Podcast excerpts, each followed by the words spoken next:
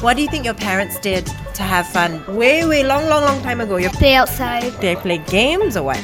Uh, like jonka, uh, skipping ropes.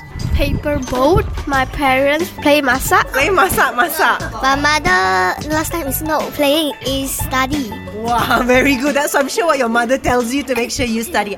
I never played when I was growing up. How about you? My mom had no fun. Just study at a university and go to learn how to cook by asking recipes or look at books to cook. What do you think your parents did to have fun when they were kids? Watch drama. Where on television? Yeah, black and white televisions.